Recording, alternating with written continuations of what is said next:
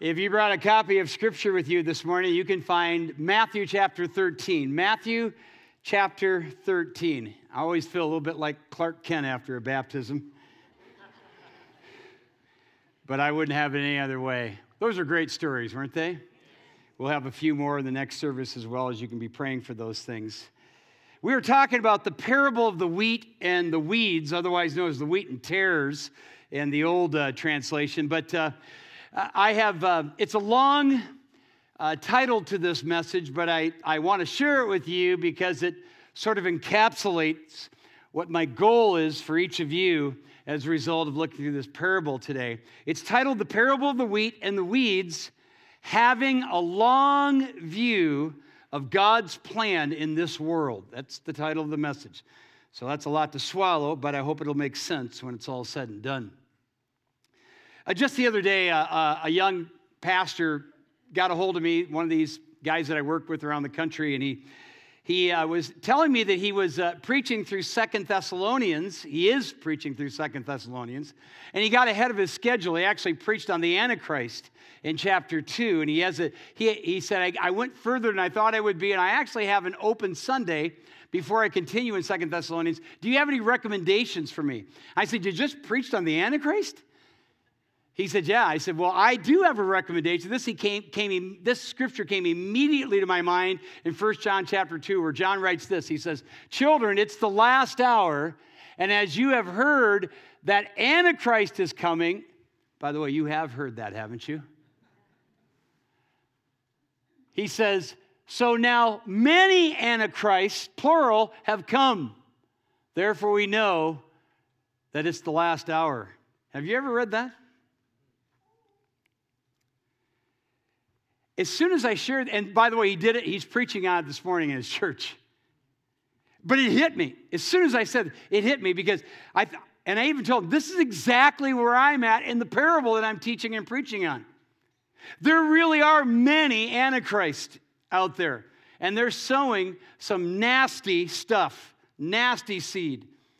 And if you look around and you get too enamored with, with what's happening in the world, you can be tempted to think that evil is just completely taking over, right? And that is what Jesus had in mind. He knew you'd be thinking that. He knew I would be thinking that. And so, this parable, following up on the one we saw last week, the parable of the, of the uh, sower and the seed, uh, and now the parable of the wheat and the weeds. Beginning in verse 24, here's what it says He put another parable before them, saying, the kingdom of heaven may be compared to a man who sowed good seed in his field. But while his men were sleeping, his enemy came and sowed weeds among the wheat and went away. So when the plants came up and bore grain, then the weeds appeared also. And the servants of the master of the house came and said to him, Master, did you not sow good seed in your field? How then does it have weeds? The master said to them, An enemy has done this. So the servant said to him, Then do you want us to go and gather them? That is the weeds. But he said, No, lest in gathering the weeds you root up the wheat along with them. Let them grow together until the harvest. And at harvest time, I will tell the reapers, Gather the weeds first and bind them in bundles to be burned, but gather the wheat into my barn. Now, we're really taking a couple weeks on the parables as we continue in this series, The Life of Christ. There's 35 parables, so it'd be great to have a whole series on them, but we're just giving you two, and these are it before we move on. You can do your own study of the parables, but just to remind you that the word parable used here again in verse 24, it's the Greek word parabole. It's a transliterated word. A transliterated word is a word that in the original language that just translate or just transferred into the language you're speaking, in this case, English. Sounds just like parable, parabole. The word para is a prefix, it means alongside. And bole is a Greek word which means to throw. So, what a parable is, is a story thrown alongside a truth. We would know them as illustrations. Almost every message that's worth its salt has a good illustration to throw light on the truth that the message is trying to convey, right? And so that's what we have here. These are stories, and Jesus' stories were of everyday events. Everybody would have naturally understood the context. A lot of this, remember, this was an agrarian society, so you have a lot of stories like the, the vine. And I mean, all, most of his story had some nature involved uh, in it. And so all would have understood the basic elements of the story, but they would not necessarily understand what they were illustrating. As Pastor Kurt mentioned last week, the parables both, both conceal truth from those who are unbelieving and reveal truth to those who are believing, right? So we're talking about the wheat, the wheat and the weeds. Some of your Bibles say tares. Yeah. So, it, by the way, the word weeds here, it is a word that's only used here. It's a really interesting word. It's, it's a weed, but it's a darnel weed. Um, now, a darnel weed, this is what's fascinating. Here's what makes this parable so insightful. The darnel weed looks identical to wheat in the early stages. Absolutely identical. In fact, in Bible times, they called it bastard wheat because it, it was a counterfeit. It was different, but it looked the same as wheat in the early stages. And the farmer would actually think early on, man, I got a bumper crop coming, until it took maturity and realized it was nothing like a bumper crop. So even in fields today, as you drive by farms, you see uh, bean fields and corn fields, and you'll see weeds popping up, right? It's, it's typical. It would be typical in those times too, but this is not typical. In fact, it's not typical because you remember he says, an enemy has done this. So he knows his whole field now is, as it's matured, is overrun with weeds. So something nefarious, something has happened. By the way, we're told we're told the church can expect the enemy to sow weeds in our midst. Did you know that? You don't have to look far to see what the enemy has done and the dirty work he does in churches that on paper you and I could agree with, where the gospel was originally strong and they've just gone aside. This is not, should not surprise you. This is exactly what Paul said to the Ephesians when he, after spending three years with them, he says in Acts 20, 29, after I leave, grievous wolves will enter into the flock, and they won't spare the flock. And in 2 Timothy chapter 4, the Apostle Paul says that there's going to come a time where men will be, their consciences will be seared, and they'll teach doctrines of demons. I mean, what do you mean churches are teaching demons? No, because they're not teaching truth, they're teaching evil. They just don't even realize it in some cases. I'm reminded of the story I, I, I, read years ago of a, of a church in Scotland that had etched in stone right above the door. It said, We, uh, we, we preach Christ crucified. Awesome. Right out of 1 Corinthians 15. Well, there's ivy that was growing up the stone and they kept preaching, but they quit, quit, preaching the gospel that Christ was crucified and risen. And the ivy, consequently, had covered up the word crucified. So it just said, We preach Christ. And as the years went on, they quit preaching about Jesus altogether, even. They, just, you know, they weren't even talking about what he did, the parables he taught. And the ivy kept growing until it finally just said, We preach. And that's the way it goes for many churches. Unless we become smug, the strength of the gospel here at Saylorville Church is no guarantee in this generation that it'll be going on in the next generation. There is no guarantee of that. And if I read my Bible correctly, then every church, every family, and every individual has to beware because we are just one click away from apostasy. So it's incumbent upon us to to take seriously the content of the faith that's been handed down since the apostles and preach the word. Amen? Jude even said this. Jude, Jude, writes in his little postcard at the end of your New Testaments, he says, I wanted to talk to you about our common salvation. But he says, now I got to tell you to contend for the faith, for evil men have crept in unaware. That's, that's, that's was happening then, it's happening now. Now, back to the parable in verse 28. Um, uh, you got to love the servants, the, the, zeal of these guys. they, they, they suddenly see there's the, the, you know because early on it looked they all look the same. They're growing up the same. Suddenly it's apparent. There's weeds all over this field. And uh, they say to the owner you want us to go in there and just rip them all out? You got you got to love that zeal amen? Kind of like james and john who was alluded, they were alluded to last week too in luke chapter 9 remember they come back nobody's listening to them they say jesus we got an idea should we do like elijah just call down some fire and just smoke them right there. I would be like James and John at one time, not right now. And Jesus said to them, He goes, You don't know, listen to this. He said, You don't know what manner of spirit you are of. The Son of Man has not come to destroy men's lives, but to save them. And that's kind of what he's doing here. They're saying, should we go rip out the weeds? And no, no, no, you don't want to do that because their root system's probably together and you're going to pull up wheat with the weeds. It's just not a good thing. Let them grow up together. I'll take care of it in the end. That's the reason why I'm giving this title, Having a Long View of God's Plan in This World. So, what is Jesus talking about here? Who is Jesus referring to? Well, let me tell you something. He, he isn't referring to the enemies that creep into the church, he's talking about the ones that threaten to take over the world. You say, well, how can you be so sure?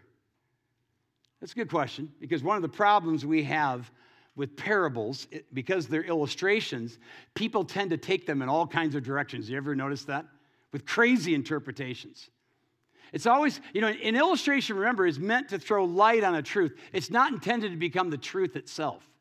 When you walk away and the only thing you can think of is the illustration, that preacher failed. As much as you might have enjoyed the illustration, it's supposed to throw light on the truth. So um, last week, we did a marriage conference for half of our engaged uh, churches down at the Embassy Suites. And, and um, so I said to these, I, I likened the, our, um, our marriages to trees and I, I put up several trees. Uh, you ever seen trees? This is Called, by the way, these are trees that have experienced what, what uh, uh, biologists call uh, inosculation. That's when, that's when they start to rub together and then they irritate each other. They actually hurt one another. The bark comes off and, and the cambium is revealed and they'll just die unless they come together. And so the two become one. It's kind of a cool thing. And I'm illustrating this and talking about the different kinds of trees. You know, I, here's a tree. I said that you got two different kinds of trees. This is an unequal yoke. Here's a tree. You saw that one that was just gangly. I said, that's the marriage that's just a mess. And I went on with all these trees. And people loved it for the most part. But at the end of the, the talk, a guy walks up to me, says, he walks up to me, he says, Hey, Pastor. I said, Yeah. He goes, Hey, uh, uh, about those trees. I said, Yeah. He goes, um, Hey, hey, my wife and I were looking at those and uh, we didn't see the same thing you did. He missed the entire point. The point wasn't to make truth out of the trees. I was using the trees to illustrate different marriages, but he was making the trees the whole truth. Ah! Thankfully, this parable, we would be hopelessly lost trying to figure out the ins and outs of this parable, this illustration, except that Jesus interprets it for us. It's always nice when you can leave the Bible exposition to Jesus, right? And so he takes the work off the table. You just got to glide your eyes down a little bit further to verse 36, and you see, here's what it says. Then Jesus left the crowds because he's been with the crowds up until now. And he goes into a house. So he's not public anymore, he's private. And, and his disciples come there and say, Hey, Jesus, you know that whole story about the, the wheat and the weeds? We didn't get it. Would you explain it to us? Which I love reading that because, like, okay, I'm not much different than they are. They're saying, and by the way, when you don't get something, it's always good to ask. Amen? And so Jesus explains, he literally exposits the parable. He takes all the work off the shelf for us. And look what it says in, beginning in verse 37. Jesus answered, The one who sows the good seed is the Son of Man. Okay, took that question off the table. The field is the world. Oh, wasn't going to go there with it. And the good seed is the sons of the kingdom. Yeah, that makes sense. The weeds are the sons of the evil one. Hmm. The enemy who sowed them is the devil. The harvest is the end of the age. Hmm. And the reapers, they're the angels. Just as the weeds are gathered and burned with fire, so it will be at the end of the age. The Son of Man will send his angels, and they will gather out of his kingdom all causes of sin, all lawbreakers, and throw them into the fiery furnace. In that place, there will be weeping and gnashing of teeth. That's the description of hell. Then the righteous will shine like the sun in the kingdom of their Father. He who has ears, what? Let him hear. So Jesus privately takes his disciples in and, and, he, and he begins to interpret the parable. There are seven features identified in the parable of the wheat and the weeds. I want to go through them with you. I mean, they're just laid out pretty clearly and just commentate on them. First, the sower of the good seed. That's the Son of Man. That's Jesus. By the way, Jesus' favorite designation of himself was the Son of Man because that he was constantly showing that he was identifying with you and me. And did you notice that Jesus changed what the seed illustrated from the sower. If you were with us last week, the seed represented truth, right? The ground was the heart, hard hearts, soft hearts, and everything in between. But here, the seed represents people sons of the kingdom, sons of the evil one. When, um, and, and notice who's the sower, who's the planter here? It's Jesus. You know, we are told, if you're a follower of Jesus, we're told to sow seeds, right? But the ultimate person who makes them stick is Jesus. Uh, again, back to the marriage conference, my wife and I are, are, are, the verse we share with this that God gave us many, many years ago is Isaiah 61, verse 3, where it says, God will give you beauty for ashes, the oil of joy for mourning, and a garment of praise for the spirit of heaviness that they may be called trees of righteousness. And watch this the planting of the Lord, that he may be glorified.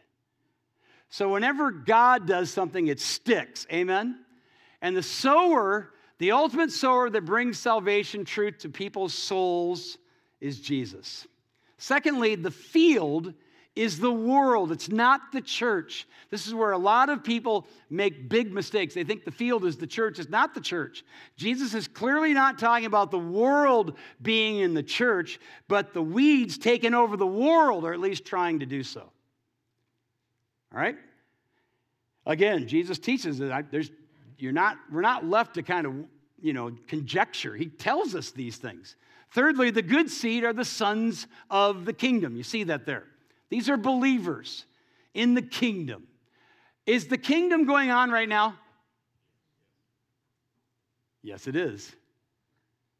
Will there be a fulfillment of the kingdom later on? Yes, there will. Uh, a theologian from Princeton by the name of Vos many years ago gave us the line that many of us have heard that the kingdom of God is already, but not yet. Have you ever seen that expression? That's a good expression. It's already. Jesus said, unless a man is born again, he cannot what? See the church? No, see the kingdom of God because when you place your faith in Jesus, you are placed into the kingdom of God. Yes, you become part of the church universal, but you become part of the kingdom of God. Now there's there's another there, there's evil still in this kingdom, but there's going to come a day when Jesus is going to put a smack down on the rest of this and clean it all up. Amen when he respond, when he, when he returns and sets up his kingdom.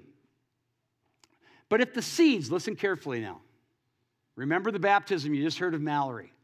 If the seeds look so much alike early on, remember the darnel seed and the wheat, one being the darnel seed being absolutely worthless, and the wheat, of course, producing what we make bread with, being worthy, if they grow up together and in the early stages look identical, how do you ever know which is which? You don't. not until they mature and bear fruit. Fruit has always been the barometer for salvation. It's not salvation, it's the barometer of salvation, right? Barometer doesn't make the room hotter or colder, it just tells you what it is, right? Fruit is the barometer. Jesus said, You'll know them by their what? By their fruit. At the end of the parable of the sower, some produce fruit, 100 fold, 60 fold, 30 fold. Either way, they produce fruit. If you are one of these individuals, and some of you are, and watching online, you've been a part of the church, you look just like everybody else, you come to church, you go to Sunday school, you have Bible studies, and there's not a lick of fruit in your life, you're not saved. So don't pretend that you are. You kind of look alike, but it'll all come out in the end. It'll all come out in the end. Last night, our son, who works with college in a college ministry, was in a big conference in the Des Moines area, and he was teaching a, a breakout with five to 600 students, college students. He's teaching on how to win people to Jesus, teaching them how to evangelize. And as he taught them, it occurred to him, he, a lot, I wonder if a lot of these just aren't saved. So he preached the gospel. This is in a class, and 40 some of them went forward to get saved. Wow. Did they all get saved? Time will tell. In the early goings, they all look alike. And some of you are here, you're playing the game, and you look just like everybody else who really are Christians. It's going to come out in the, in the wash in the long run. The fruit won't be there. Years ago, a lady asked me, Who are you, God's fruit inspector? That was a tough moment for me.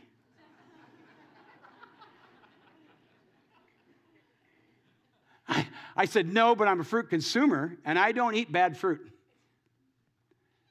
Nobody buys into bad fruit, right? Or bites into it anyway.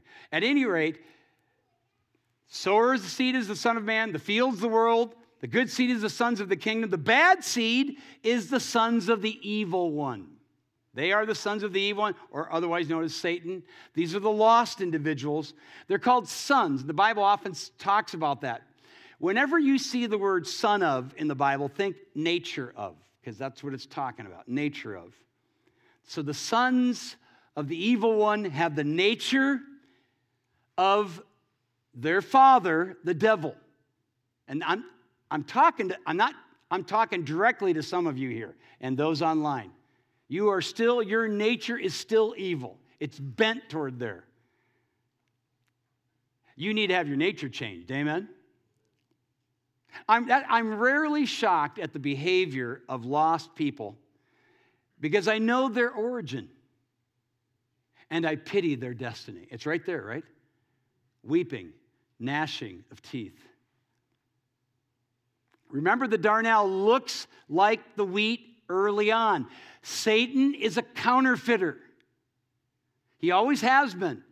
Wiersbe was right. He said, whenever Jesus plants a child of the kingdom, Satan plants a counterfeit. Just count on it.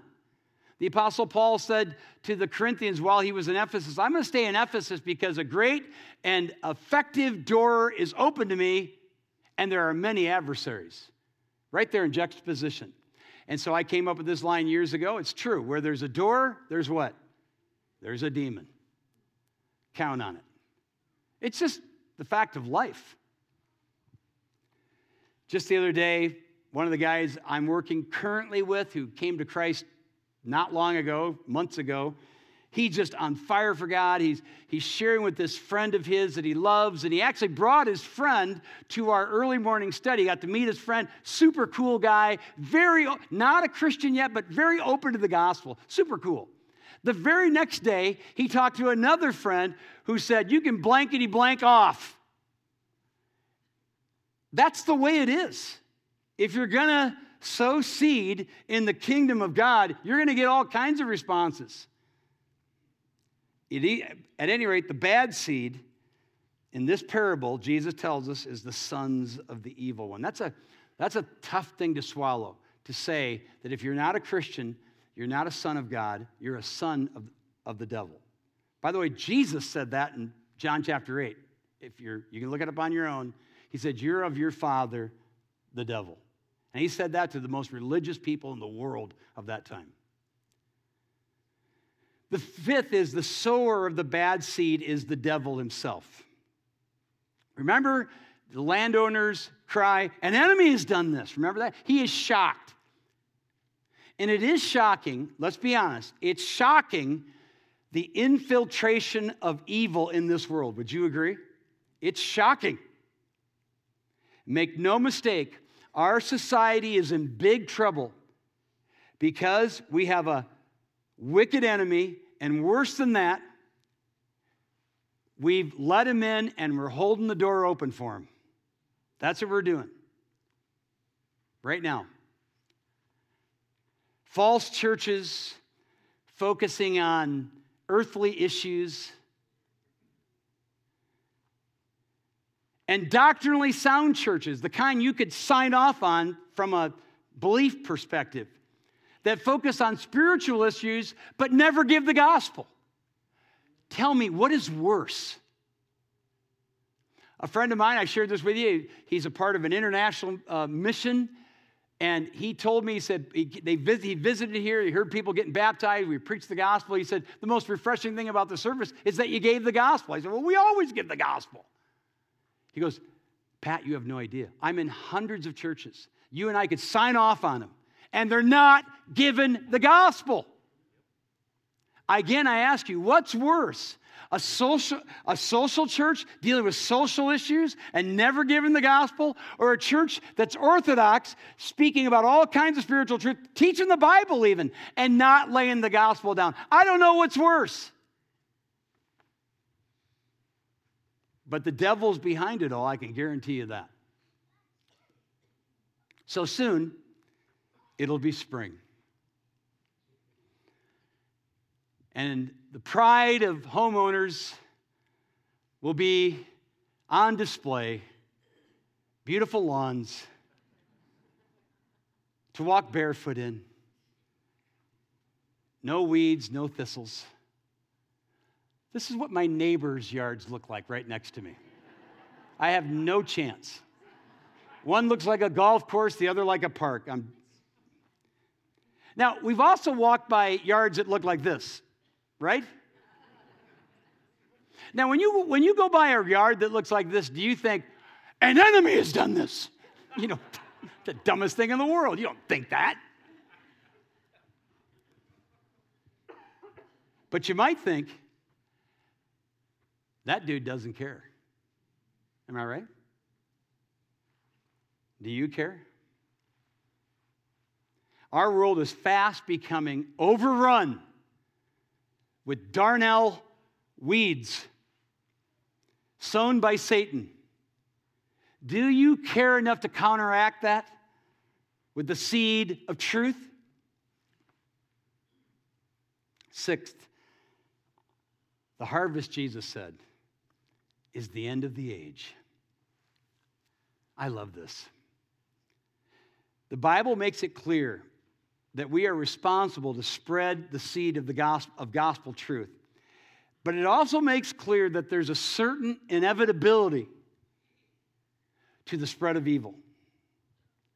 So in 2 Timothy 3:13, Paul says, "Evil men and impostors will wax worse and worse. Have you ever read that? It's, it's, it's going to happen. Vance Havner used to say, the harvest is the end of the age, not the end of the service. That's why we have to have a long view at looking at God's plan in this world. Sometimes God seems so far away, doesn't he? And some of you right now, individually, you feel like God is so far away. You love Him, you love Jesus, and it seems like things aren't going your way. And, you know, everybody else seems to be blessed except you. Why is He allowing the seeming overrunning of evil in this world or in my life? I was watching the state wrestling tournament last night. Wrestling, greatest sport of all time. Amen? You've heard that before, haven't you? And in one particular match, the kid was losing. And he was gonna lose, except he made a sudden turn at the end, put him on his back, and pinned him and won the match. That's the way it'll be for us. That's why you got to have a long view at what God's doing in this world. It might look like things are being overwhelmed, overwhelmed, and God's going to turn it around. And we will win because we are more than conquerors through Him who loved us. Believe it. And Wiersbe was right when he said we need to have a long view of what is going on. He was right. Last week, Valentine's Day, I got lots of grandkids. And one of my granddaughters uh, sent me a card. Love her papa. And she, at the end, she signed, Have a good day. But then right after that, she, she wrote, Even next week. you got to love that. Now, that's a girl who's got a long view of happiness. You need a long view as well. The harvest is not the end of the service, it's the end of the age. And I have news for you. In God's time, Jesus will see to it that not one kernel from and into the kingdom of God is lost. Not one. And finally, the reapers. They're the angels. Remember in the, in the, in the story of the rich man and Lazarus, the rich the, the, Lazarus dies and the angels come and bring him to heaven. You remember that? And here you have the same thing. Apparently, God tasked angels at the point of death to get his children and usher them into glory. How cool is that? In this case, Jesus says, What a task. But they have a double task. They are not only tasked to bring God's children to heaven, but in this case, to separate and harvest both those who will for, forever bask in the glory of God, shine even, he says at the end. And those who will forever suffer away from the presence of God with weeping and gnashing of teeth. The only question this morning is what bundle will you be in? Some of you are trusting the fact that you're in church, you do religious things, and you even look, you know, kind of just like the wheat right next to you. But you're not wheat. And time will tell. Here's the cool thing about it God will change the nature of the weed and turn it into wheat. Amen? That's what happens when He gives you a new nature. Because if anyone's in Christ, they're a new, they're a new nature, they're, they're a new creation and old things are passed away. All things become new. Today, if you will hear his voice, do not harden your heart. Believe that Christ died for you and rose again, and receive him as your Savior, and go from being a weed to wheat to produce fruit for the glory of God. And God, that is our prayer today. Asking you through this parable and your word and your interpretation, Lord Jesus, to change our hearts. Lord, save those in this room and watching online who's, who are, they, they're just counterfeit right now. And they're destined to be damned. But Lord, save them. Help them to see that Christ died for them. Repent. If that's you, dear friend, repent of your sin. Confess your phoniness. Believe that Jesus died for you and trust Him as your Savior right now as we pray. Right now. Trust Him right now. And God, I pray for those who are weary from being overwhelmed with evil personally in their lives or just seeing what's happening in this world. Give them the long view and remind them the harvest is the end of the age, not the end of the service or this week or next month and give them hope, we pray. In Jesus' name, amen. Let's stand.